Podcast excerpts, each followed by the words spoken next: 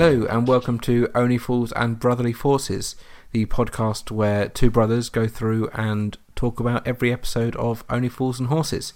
We're now on Series 2, Episode 2. It's Ashes to Ashes. Welcome, my brother Jamie. Hello. Hello, mate. How you doing? I'm very well. How are you doing? Yeah, really, really good. After our uh, debacle yesterday, and we did actually try to record yesterday, but um, yours truly did somewhat of a stupid thing and listened to the wrong episode. So when you introduced the episode Ashes to Ashes, I went, "Oh, that's not the one I've listened to." Yeah, So that was after are- about half an hour of setting up mics and chatting about it and all that sort of stuff. It wasn't until we'd literally pressed record we realised we'd watched different episodes. So professionals, uh, we are clearly not, Yeah, but uh, trying our best. Trying our best. Well, so th- this episode, um, I found the first thing that I found quite interesting was this had a massive bump in viewing figures. I found 9.8 million. And this is something we talked about in the last episode. Is how there'd been a big drop from the first episode of uh, series one to the first episode of series two. There'd been about one and a half million drop, but this has now jumped right back up again. Uh, so I, I don't know where the hell everyone was the first week, but they've all come back and then some. Yeah, that's great to hear. I, I, it kind of makes sense, I guess. That first week back, maybe everyone was busy, and then everyone said how good it was, and, and word of mouth is has hit. So that's that's really good to hear.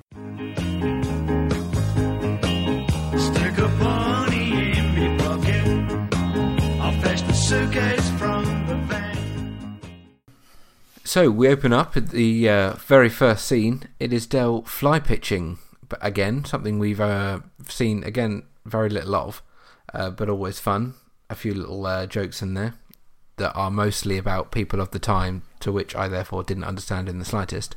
Yeah, the first thing he says, um, he, he's got a little crowd of old ladies around him, and he's talking about these uh, these tights. And one of the things he says is, uh, as worn by Sacha Distel's mum. I had a quick look, never heard of this person.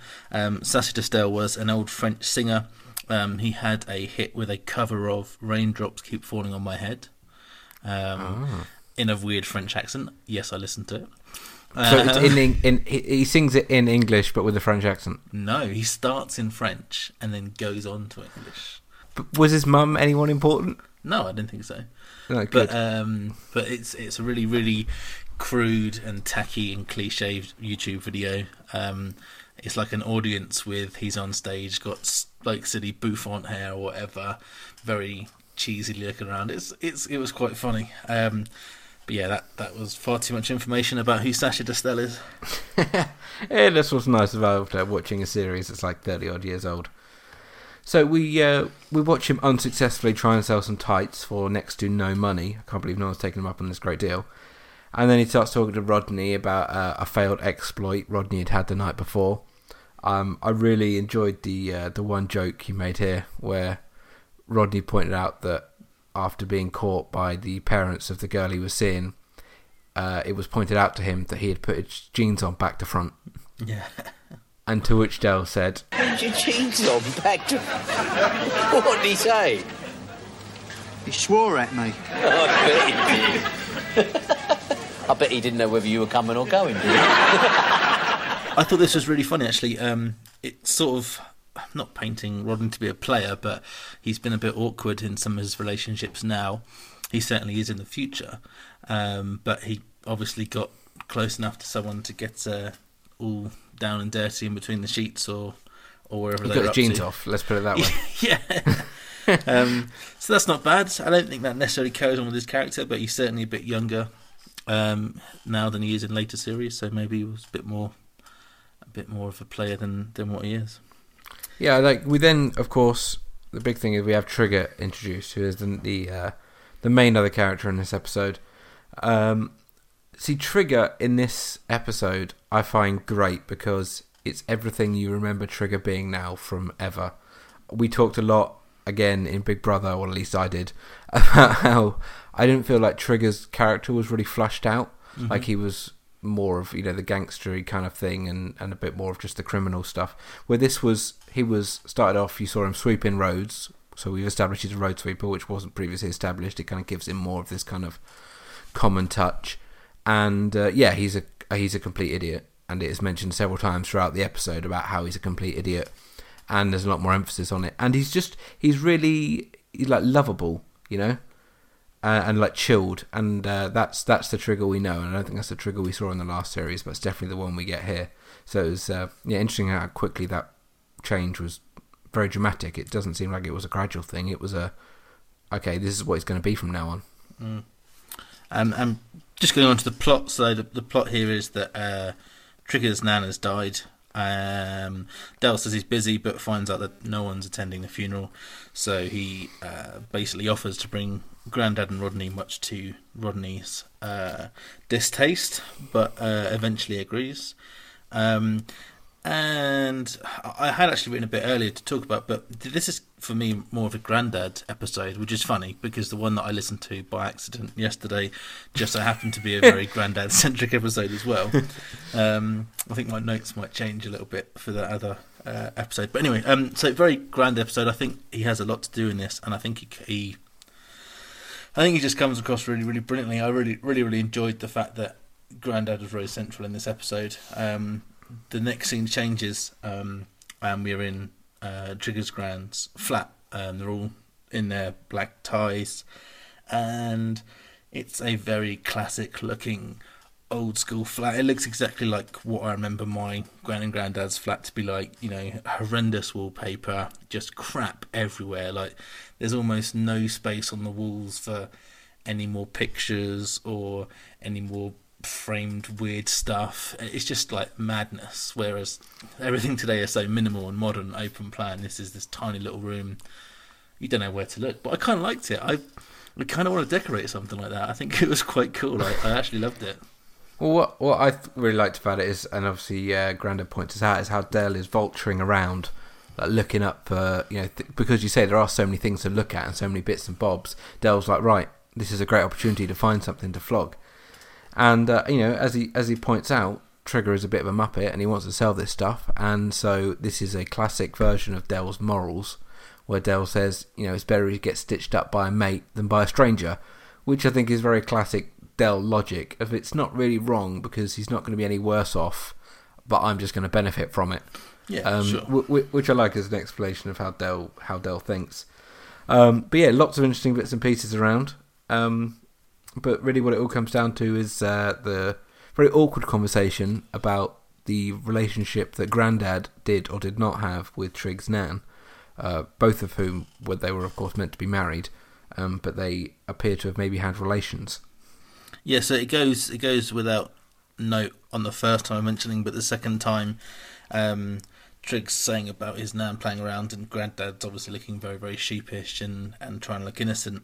Um, before uh, he goes to get something from the bedroom, and Granddad says that he knows where it is. Yeah, And- that and at that that is as if we delivered beautifully. As if we didn't know now, we definitely do know that his granddad's been a little bit uh, naughty, although we don't know what quite to extent. Um, but that quits that scene, and we go back to the flat. What one of the things actually about this episode is just the amount of scenes. We go all over the place, and lots Yeah, of scene right, yeah. Whereas previous have, have been like we could have 15, 20 minutes almost entirely in the flat, still cutting scenes but staying in the same location. This, I mean, I think I've got like seven or eight different locations for this, which is really great. But I'll, I'll go on to those when we come to them.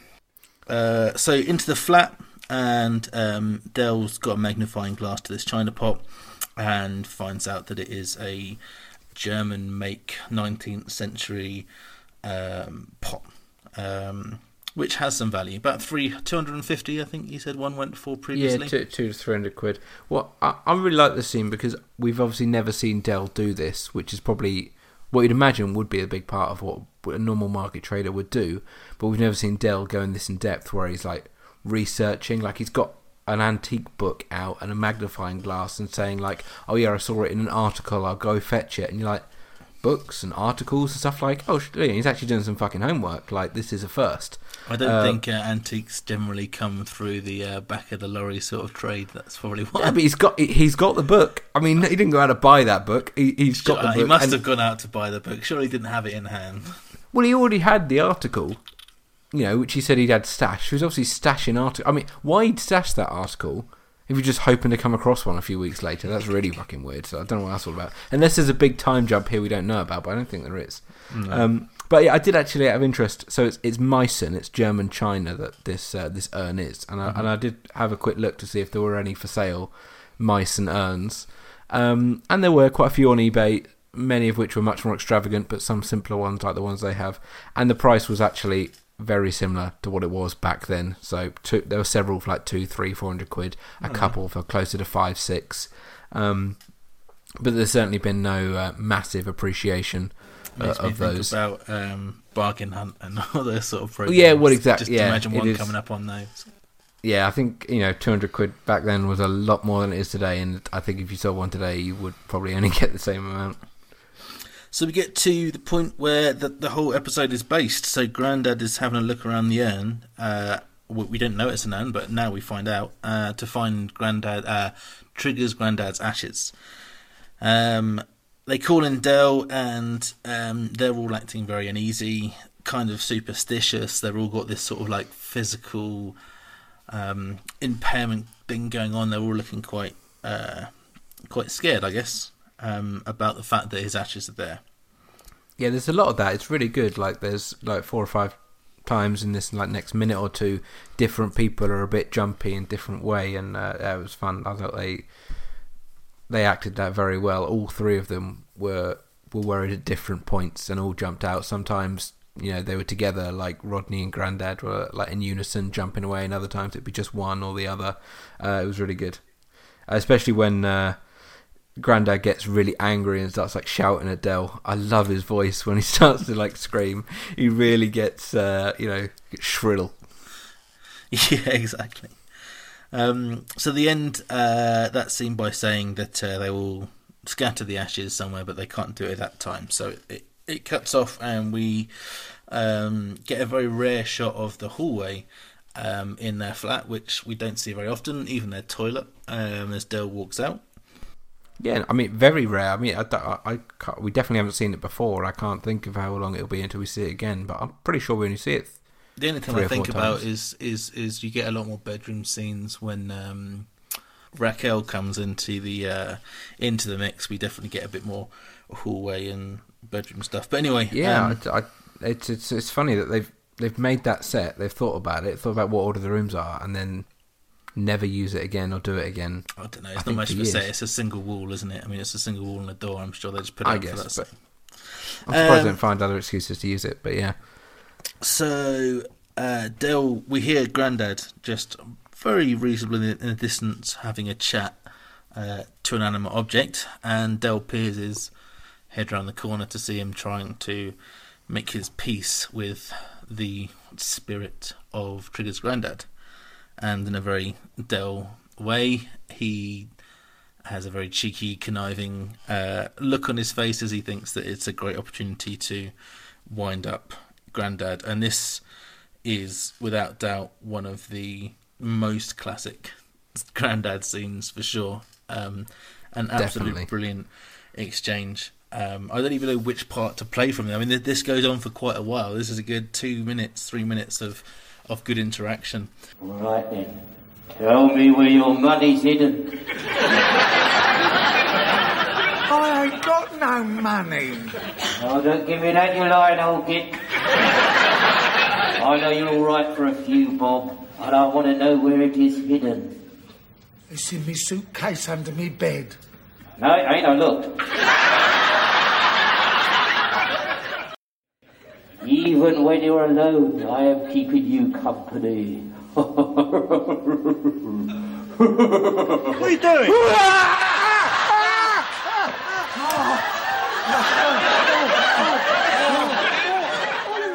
So the funny thing about that is um, Rodney comes and taps Del on the shoulder, which which obviously makes him startle, and everyone is very very scared. The audience are laughing so hard at this point that you can't hear one of Grandad's lines. Um, you hear the first one, um, where he says something like, "Don't don't do that, you'll give me a heart attack, or whatever." But there's a second line while he's on camera. He says something. I've got no idea what it is. I didn't bother looking into a script, but the audience is so loud you can't even hear a single word he's saying, which is brilliant. I mean the, the the whole the whole scene is fantastic, but I couldn't help but thinking, obviously it's just stupid and funny, and that's fine.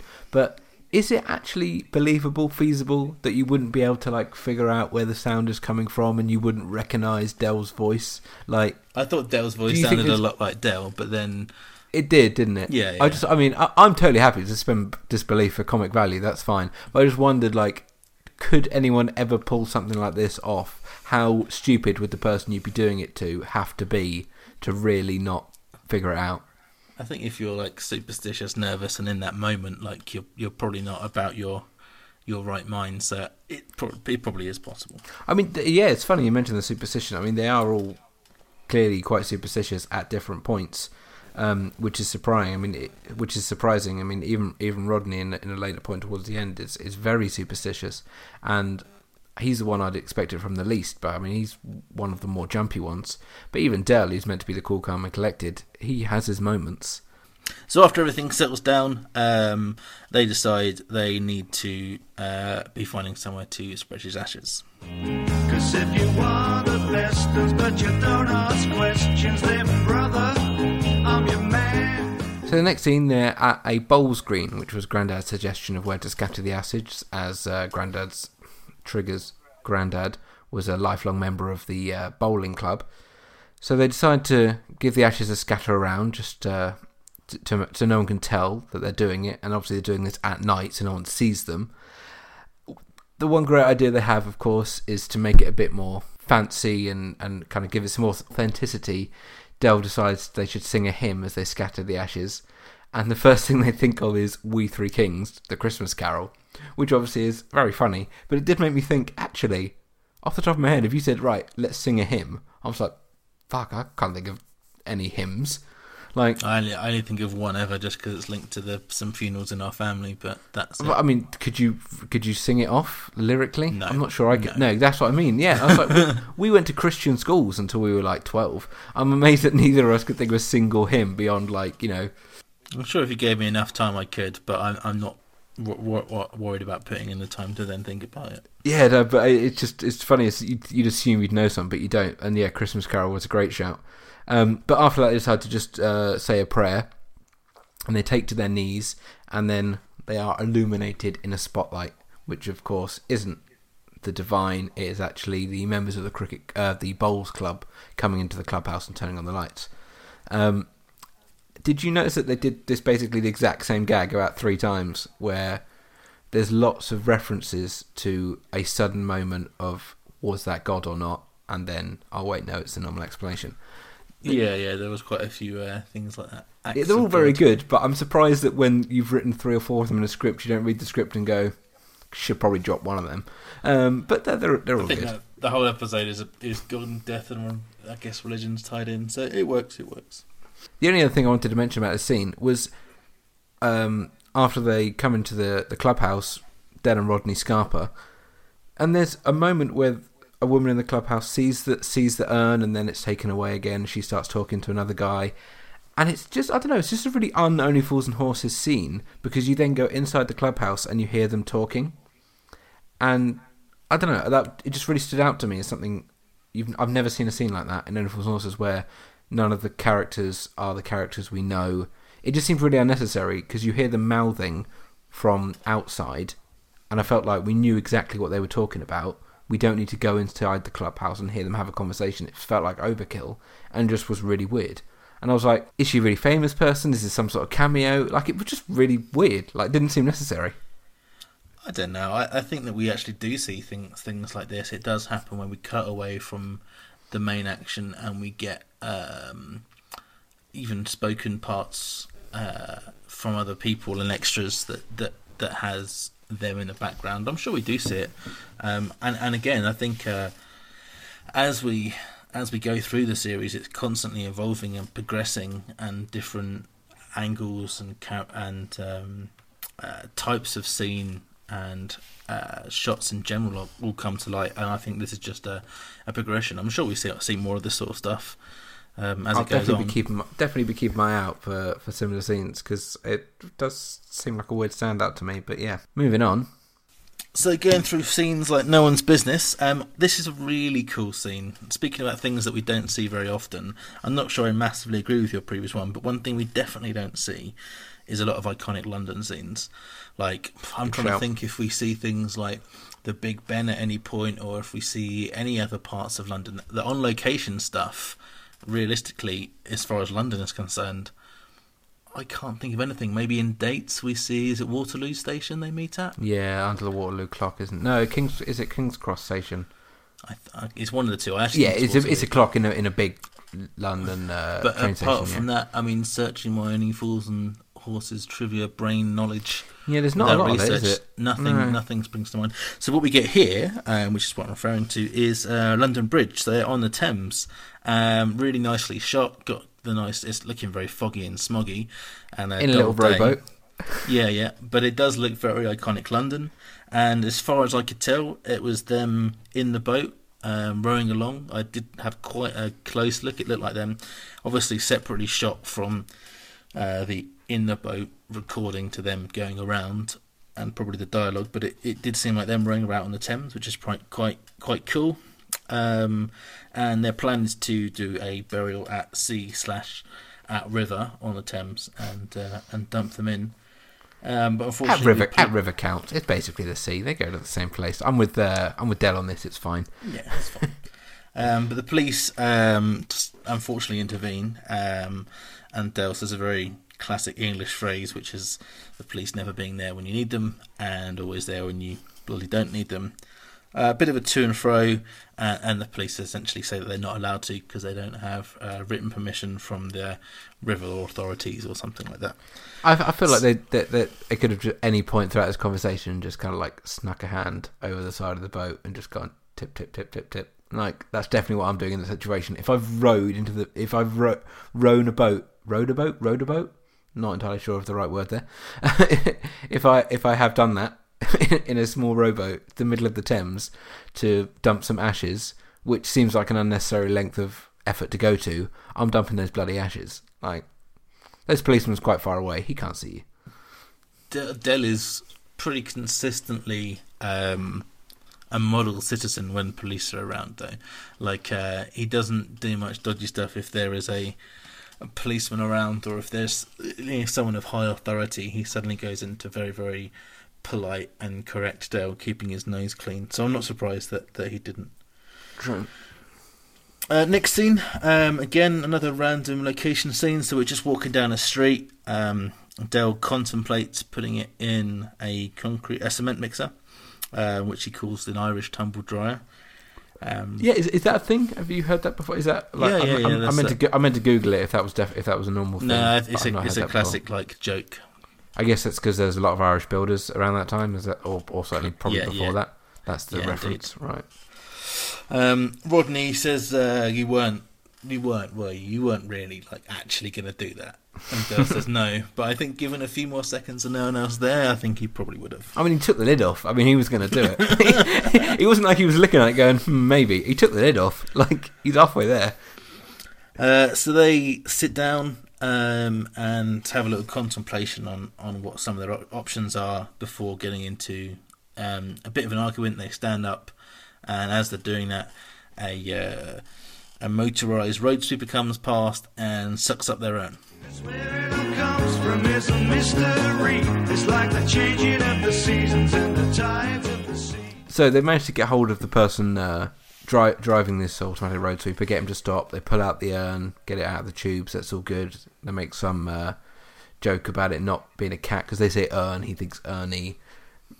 Rodney says no urn as in Grecian, which I thought was quite a fancy word for Rodney to use, but impressive. You know, he's a clever bloke. He's artistic, right? Um, and uh, yeah, so it turns out the contents of the urn, the ashes, have been sucked up into the machine.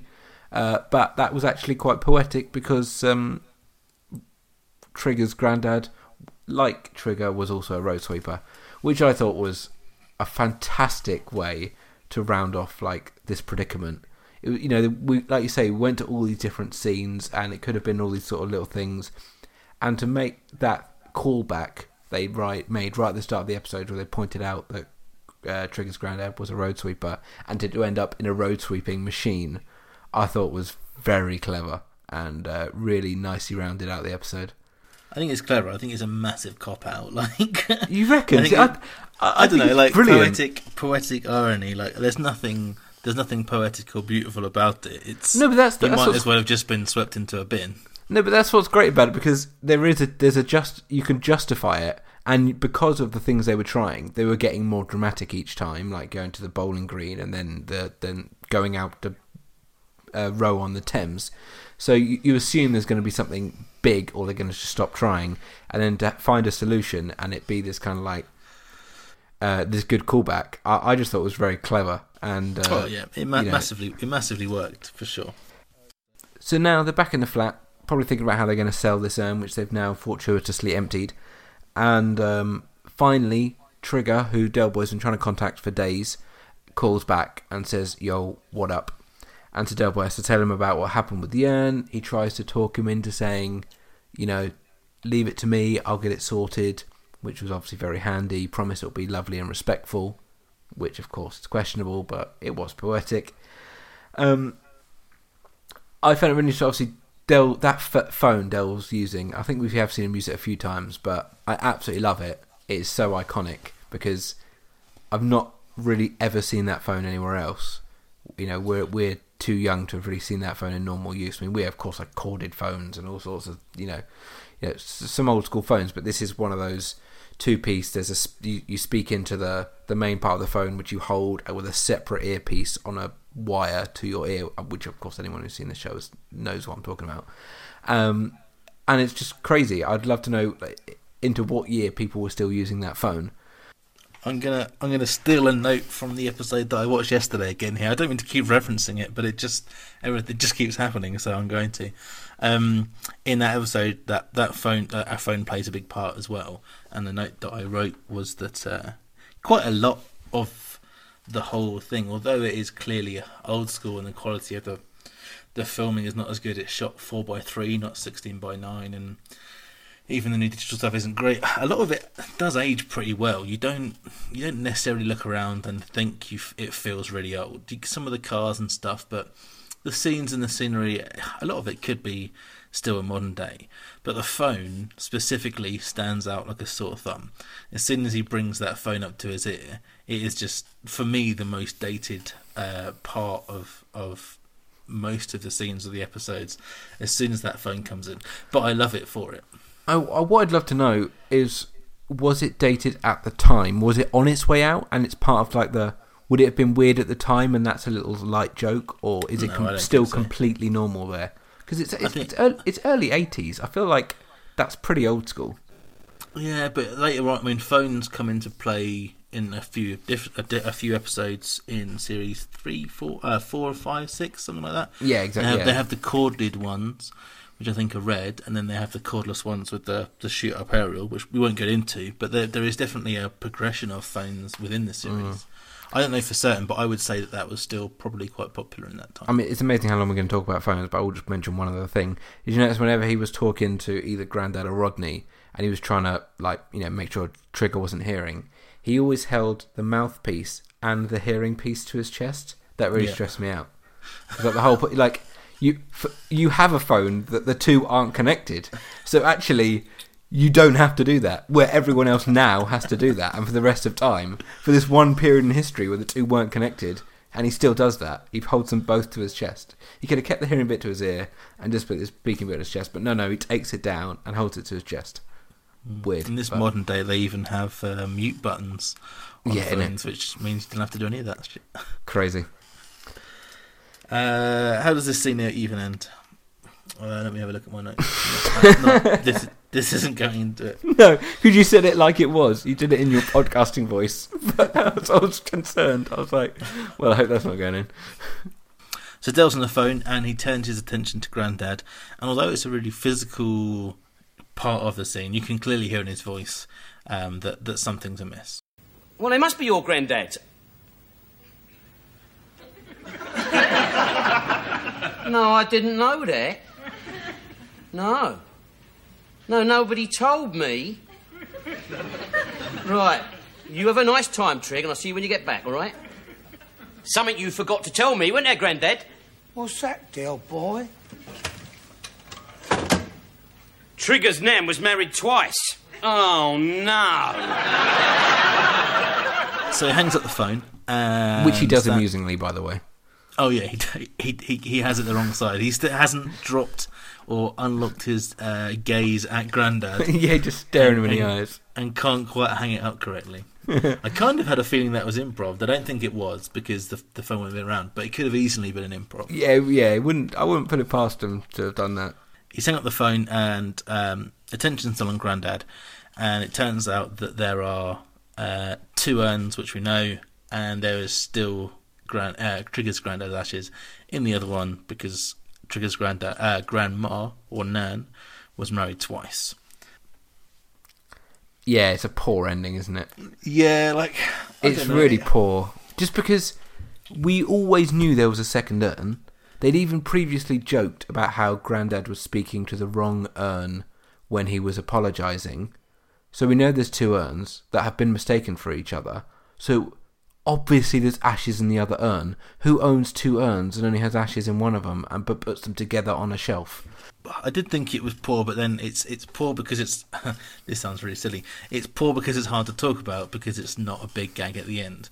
However, the the gag or the punchline to the gag is Del opening the urn and looking at it and going, "Oh no!" And I suppose realistically, it is probably quite funny because if they've dumped off the previous husband or whichever one it was, and the actual uh, granddad, uh, Trigger's actual granddad's in the other, then they are back in square one again. Now, are they going to go and find a new road sweeper? So it's, maybe it's not as bad as I initially thought. I think it's just hard to introduce or talk about that ending because it's Yeah, just essentially just like a yeah, I know. Yeah, I, no."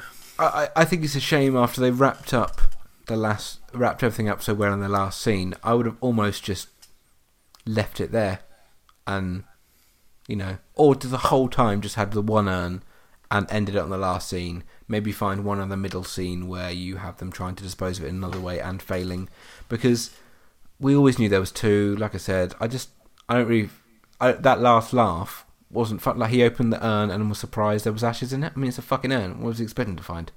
Like I um I think I've actually talked myself around to to, quite- to quite liking it in the end. what? It's worse. The more I think about it, the more the the less I like it. I think like if you just play that, that last bit of dialogue, those last few sentences, and then you have Del going, "Oh no!" I mean, I de- I definitely laugh when I watch that, so it's fine. It doesn't need to be the big payoff. We've already had the payoffs. There was loads of other um, intricate and different parts to this. There was lots for the eyes, lots of different um, scenes and uh, visual uh, tidbits. So I, I'm not worried that this was a, a more casual ending. Yeah, I mean, look, overall, it's a great episode. I mean, if we're gonna, you know, do our overall kind of review, if you like, I really enjoyed it. Like you said, there was a lot more scenes and locations. Um, I feel like there was more physical comedy than we probably had in any other episode, um, both subtle and dramatic, and uh, you know, clever writing. Like you say, bits that maybe could have been improv. I thought it was great. I thought everything was there. Um, yeah, mildly disappointing ending, but overall, I really enjoyed it. Yeah, I really like the episode. I, I love the different scenes. I love that it um, that it showed London uh, as it were, as, as I mentioned. true. I thought it was a a really unique writing idea. I think it's quite different than a lot of the other plot lines for Only Fools and Horses in general. Um, they're obviously in Stuck and trying to get out of Stuck, which is essentially the the format for every episode. But it was it was a little bit different. Um, I, yeah, I think there's more. There was more layers to it, right? Because it wasn't just a buy something, sell something. It was a having to get rid of ashes, which is completely new and different and weird. Yeah, and I love Grandad's element in it. Um, he's a really convincing character, that's actor. Like, um, he he just he's vulnerable. He has this vulnerability about him, which is portrayed very well Really by, by Ellen yeah. Pearce. Um, and uh, yeah, I, thought- I, I thought it was really really good. I, I liked it a lot more than I thought I would do prior to watching it. I didn't think it was Yeah. a great episode, but actually I quite liked it. Yeah, I thought it was one of those I'd seen a lot repeated, but actually, you know, as we often say, when looked at with kind of a fresh eyes with this project, um, I noticed a lot more nuance, and yeah, I really loved it. But he's the one was driving me berserk. Why do only fools and horses work?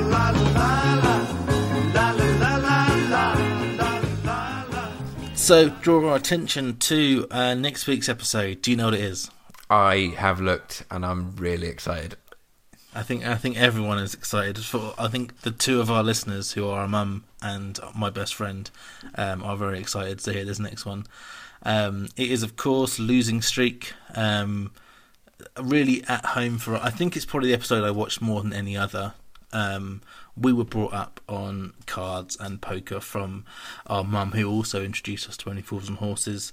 So this was just like you know two young kids wanting to be really good at poker, and the, its involvement in this episode is uh, is brilliant. Loved it. Love. Yeah, uh, I, loved I, I, I think it's a foundational episode for our lives. Yeah, for I'm, sure. I'm really looking forward to it. It would be it would be easy to talk too much about it right away um, now, but I think it has Yeah. one of the best one of the best payoffs of any episode. So looking forward to getting involved. Uh, so thanks again for joining us for Ashes to Ashes. Uh, there was one bit of music. Well, it actually wasn't it featured in it, but it was certainly mentioned. We spoke about it earlier. What else could we play? But obviously, Yes, looking forward to fuck, this. I've forgotten his name. Sacha Distel. Distel. Distel. Sacha Distel, the French singer, and I will play the uh, the tune I was talking about, where he starts off in French and goes off to English, because it's brilliant. Thank you very much. So thanks for joining us for this week's episode of Only Fools and Brotherly Forces. Really hope you enjoyed it. If you want to get in contact with us, then you can find us on Facebook, facebook.com forward slash Only Fools Brothers. Our Twitter handle is at Only Fools Bros. Or if you want to send us a longer message, the email address is onlyfoolsbrothers at gmail.com. Thanks very much, and if you could give us a rating or review or anything like that on your podcast application of choice, we'd really appreciate it. Thanks very much, everyone. See you next time. qui falling, mais je me dis qu'au fond, j'en ai reçu.